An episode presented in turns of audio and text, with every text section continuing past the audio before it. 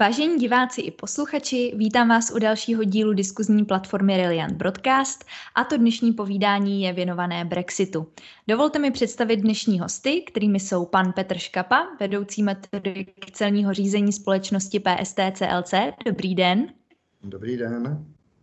A pan plukovník Lubomír Doskočil za generální ředitelství cel. I vám dobrý den. Dobrý den. Brexit patřil v loňském roce vedle pandemie koronaviru k nejsledovanějším evropským tématům. Zatímco zpočátku převažovalo bezstarostné přesvědčení, že bude dosaženo obou straně výhodné dohody, s blížícím se termínem odluky se postupně začalo spekulovat i o možnosti tvrdého Brexitu. S tím měly být spojeny katastrofální komplikace. A zatímco Brexit víceméně bez dohody nakonec skutečně nastal, důsledky se prozatím zdají být spíše marginální než ničivé. Jaký vlastně Brexit tedy skutečně byl? Pane Škapo, co pro spediční a zasílatelské firmy, jako je právě PST CLC, celý proces odluky Velké Británie od Evropské unie znamenal a jak ovlivňuje jejich práci dnes po 1. lednu roku 2021? Pro spediční společnosti. No, pro naši společnost v podstatě Brexit znamená velkou příležitost. Co si budeme nalhávat jako spoustu opravdu obchodních společností, pro ně je to opravdu nemilá skutečnost, protože najednou se musí setkávat s tím, že ten jejich obchod podléhá nějakému celnímu dohledu, na jejich zboží se musí vystavovat nějaká celní prohlášení, najednou v některých případech musí na zboží, ze zboží zaplatit clo. No ale samozřejmě ta právě ta celní prohlášení, to jsou, to je ten biznis, který my vlastně poskytujeme. Kromě celních prohlášení samozřejmě i to poradenství. Uh, takže pro nás jako pro společnost to samozřejmě je přínosem, když to vezmu tady z tohohle z toho pohledu. Jo, je to nějaká příležitost uh, ty služby poskytnout, uh, no a samozřejmě získat za to nějakou odměnu. Takže pro naši společnost určitě když to řeknu škaredě, je to přínosem. Pane plukovníku, a jak vy vnímáte z toho celního pohledu uh, tu situaci po tom uh, prvním lednu 2021? No, pro oblast celní měl Brexit v podstatě zásadní dopad. Uh, celní orgány se staly určitým prvkem, který se vklínil do toho dodavatelského řetězce, kde předtím v rámci toho obchodu mezi Českou republikou nebo ostatníma členskýma státama a Velkou Británii nebyli. A vklínili se tam v podstatě dvakrát. Za prvé na vstupu do Evropské unie, pokud se budeme bavit o dovozu zboží z Velké Británie do EU, potažmo do ČR, a pak po druhé při tom samotném propouštění zboží tady například ve vnitrozemí na Českém celním úřadě. A nebo pokud otočíme ten směr pohybu, tak zase ta první, první vstup je při tom samotném vývozním celním řízení tady včera a pak zase při výstupu z Evropské unie, to znamená v těch francouzských, německých, belgických přístavech. Takže to, eh, to je nějaký nový prvek, který dřív eh, pro tyhle obchodní transakce a pro pohyb zboží nebyl.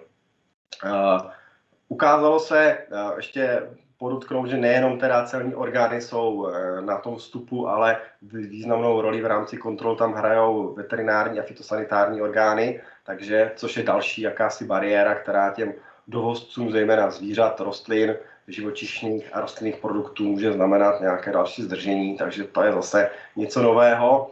A pak, jak říkal kolega, hodně se ukázal rozdíl v tom, jestli, nějaká, jestli nějaký hospodářský subjekt už má zkušenosti s obchodováním se třetími zeměmi, například se Spojenými státy, eh, s Čínou, s Ruskem, tak v tom případě ten Brexit nebyl nic extra zásadního, eh, přizpůsobili se velmi rychle, když to naopak Eh, subjekty, které obchodovaly pouze v rámci Evropské unie, museli se naučit spoustu nových věcí, nových formalit, anebo případně museli se na toho někoho najmout v rámci své organizace, případně využít celních zástupců. Pane Škapo, jak teď probíhá obchodní výměna se zbožím mezi Evropskou unii a Velkou Británií, co se týká cla? Jak probíhá? Eh, kolega nastínil, vznikají celní prohlášení, Eh, obchodní výměna s Velkou Británií prakticky je obchodní výměna z třetí zemí. Eh, takže jak to probíhá? Probíhá, když lze to rozdělit asi do více nějakých segmentů. Eh, pro nás v rámci Evropské unie asi ten podstatný, ten samotný třeba dovoz zboží z Velké Británie směrem k nám. Já osobně spatřuji největší problém v tom právě u těch společností, které neměly tu příležitost nebo možnost obchodovat s třetími zeměmi a právě problém v případě nějakých dodacích podmínkách, které si běžně, standardně sjednávali s britskou společností, opravdu chci upozornit především na nějakou dodací podmínku EXV, kdy tyto společnosti v podstatě při, mezi sebou si dohodli, já to prodám jako Brit, postavím vlastně zboží někde na nějakou rampu a ty příjemče, ty se starej. Tady máš zboží a teď si ho dodej do Evropské unie ze vším všudy. V tu chvíli nikdo si v podstatě při obchodní výměně v rámci Evropské unie moc neuvědomoval, že dodací podmínky obsahují nějaké ty povinnosti v rámci nějakých těch celních procedur, vystavit celní prohlášení, vystavit nějakou licenci a tak dále. Takže v tu chvíli nastal ten problém u těch českých, potažmo evropských odběratelů v tom, že museli najednou zajišťovat si uh, při pohybu zboží z Velké Británie směrem k nám nějaká transitní celní prohlášení. Tyto transitní celní prohlášení si museli nechat vystavit ve Velké Británii. Ve Velké Británii podle mého názoru zase až tak Eh, ti provajdři nebyli úplně připraveni na takový opravdu obrovský nárůst eh, té zátěže. Takže mm, tak, jak jsme třeba v České republice standardně zvyklí, nebo myslím si, že je to běžné, že celní odbavení je možné relativně zvládnout během dvou, tří hodin. V Británii to opravdu trvá od nějaké objednávky třeba toho tranzitu dva, tři dny, není problém. Takže z tohohle z toho pohledu já cítím opravdu problém a to i z toho důvodu, že ty firmy se opravdu nedostatečně připravily. Pane plukovníku, většina analytiků se shoduje na tom, že plynulost zbožových toků od začátku asi nejvíce narušuje ta britská strana svou nepřipraveností. Je to skutečně tak? Vnímáte to taky tímto způsobem?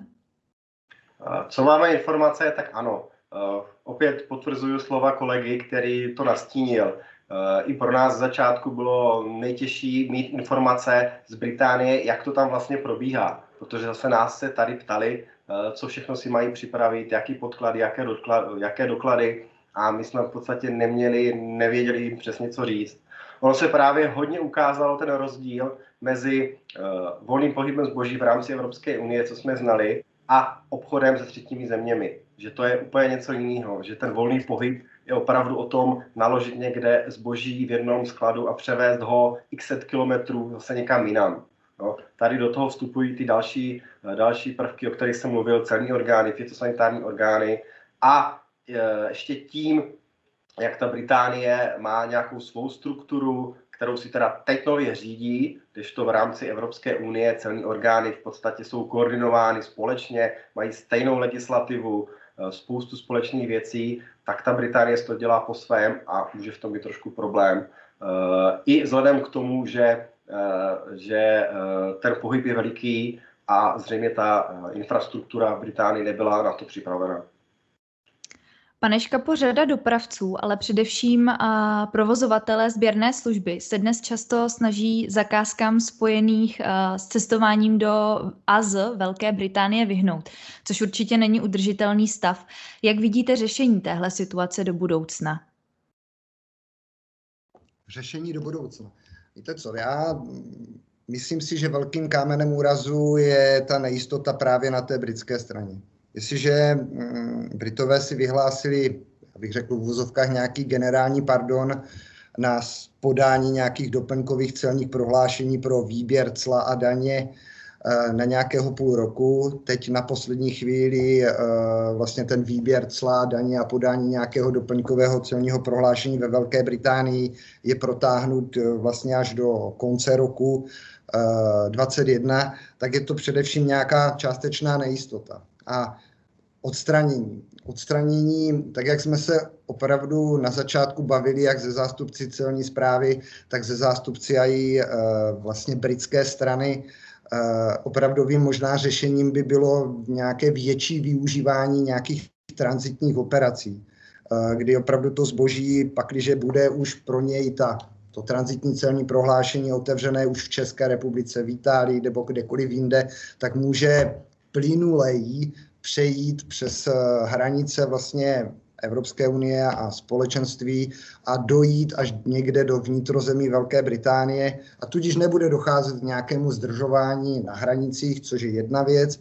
A za druhé, bude muset být ten transitní dokument ukončen ve vnitrozemí a z, už bude zcela zřejmé, že tam na to musí pak nějaké celní prohlášení, nějaké celní řízení být navázáno. Takže možná světlo na konci tunelu vidím v tom, až přestanou fungovat nějaké výjimky na britské straně a až začne ta britská strana fungovat, nechci říct normálně, ale standardně.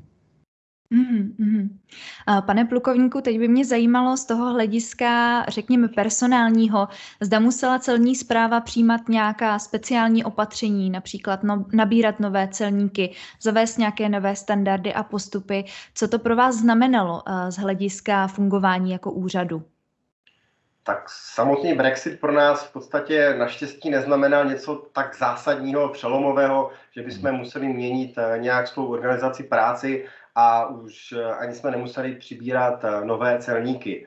Taky už to tady bylo řečeno, ta Velká Británie se z našeho pohledu, byť to má zásadní dopady, ta celní, tak ale pro samotné celní orgány se ta Velká Británie zařadila po bok dalších třetích zemí, se kterými se běžně obchoduje a se kterými byly prováděny a stále jsou prováděny eh, celní formality, celní řízení, ať jsme se bavili o Spojených státech, Číně, Rusku. Tak v podstatě ta Velká Británie se zařadila k ním a my známe eh, a věděli jsme už předtím, co to znamená, co to obnáší, jaké procedury, takže tu Velkou Británii jsme zařadili vedle těch dalších zemí. Kdybych to hodně přehnal a hodně zjednodušil, tak řeknu, že jsme akorát z jednoho číselníku vnitrounijních států Velkou Británii přehodili do druhého číselníku v rámci IT systému a máme jako třetí zemi.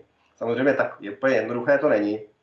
Eh, minimálně to pro nás znamenalo eh, připravit deklarantskou veřejnost na to obchodní veřejnost, protože jde hlavně o ty menší a malé firmy, které právě obchodují v rámci Evropské unie, těm jsme chtěli dostat co nejvíc informací. A e, v druhé řadě e, jde o to, že teda zrovna se Brexit prolnul s, s koronavirem a s nějakou další koronavirovou vlnou, takže nám, nám v některých případech, nebo celkově došlo k nárůstu samozřejmě od toho 1. ledna, k nárůstu zatížení, co se týče počtu celých operací, to, to je jasné, na některých pracovištích víc, někde míň, ale když se do toho skombinoval ten eh, eh, všechna možná opatření a výskyt koronaviru, tak na těch některých pracovištích opravdu místo, aby došlo k posílení, tak došlo ještě k poklesu pracovníků eh, v rámci poskytování našich služeb. Ale zase nikdy to nebylo tak dramatické, že bychom museli nějak zásadně omezit ty služby a nebo že bychom byli tak zatížení, že bychom ty služby nemohli poskytovat. Takže uh, určitě významný, ale na druhou stranu žádné další opatření, včetně nabírání nových celníků. Celní zpráva mm. nabírá průběžně, byt v žádných velkých počtech. Pane Škapo, jakým způsobem se dotkla, dotknul Brexit obchodní výměny s Irskem a Severním Irskem? Co to teď pro firmy znamená? S a Severním Irskem. Já si myslím, že největší problém byl úplně na začátku, že si spoustu lidí vůbec neuvědomovalo, že Irsko není součástí Velké Británie, že opravdu Irsko je samostatný stát eh, Evropské unie a že se ho Brexit vůbec nedotkl. Druhou, druhým nějakým začmudrcháním, když to tak vezmu, byla právě problematika Severního Jirska, kdy Severní Jirsko za nás pro změnu součástí eh, Spojeného království je ale nějakou, nějakou dohodou eh, nebo dodatkem o Irsku a severním Irsku bylo řečeno, že na severní Irsko se bu, nebo v severním Irsku se budou uplatňovat eh, celní a daňové předpisy Evropské unie. Takže dotklo. Eh, dotklo se to významně především v tom smyslu, že byl z začátku poměrně zmatek a hlavně co se týče pak té obchodní výměny, tak Eh, byl velký, nebo je částečně problém s tím eh, pohybem zbožím přes eh, Velkou Británii.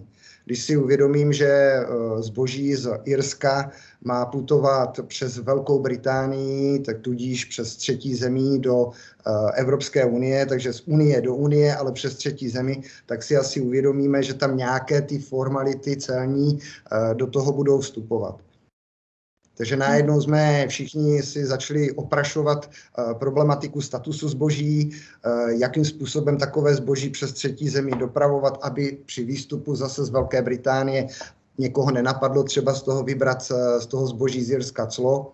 Takže jsme začali s našimi obchodními partnery se bavit o tom, že by bylo vhodné to zboží eh, dopravovat na základě nějakého, tra, ne tranzitu, ale dokladu T2L. Případně jsme jim začali vysvětlovat, jakým způsobem se dá ten status zboží potvrdit na faktuře eh, a tak dále. Takže obchodní výměna. Obchodní výměna, hm, já si myslím, že se omezila tím, že spoustu obchodních operací do Irska směřovalo samozřejmě trajektem, aby se vyhli Velké Británii, eh, ale lodní přeprava tady v tomto směru se velmi rychle zaplnila a ji zabukovala velmi rychle dopředu, takže nezbylo nic jiného, než jet přes tou Velkou Británii.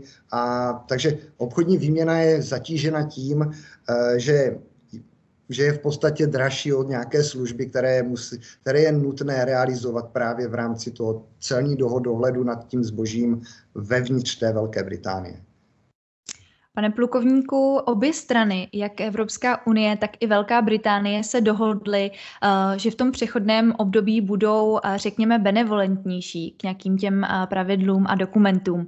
Daří se to předsevzetí skutečně naplňovat a jak to potom bude vypadat po odeznění, dejme tomu, toho, toho benevolentnějšího období? No, tak já musím teda říct, že z naší strany, z té unijní, to, to, ta benevolence tam není, není nějak žádná, buď není žádná, nebo je velmi mhm. malá.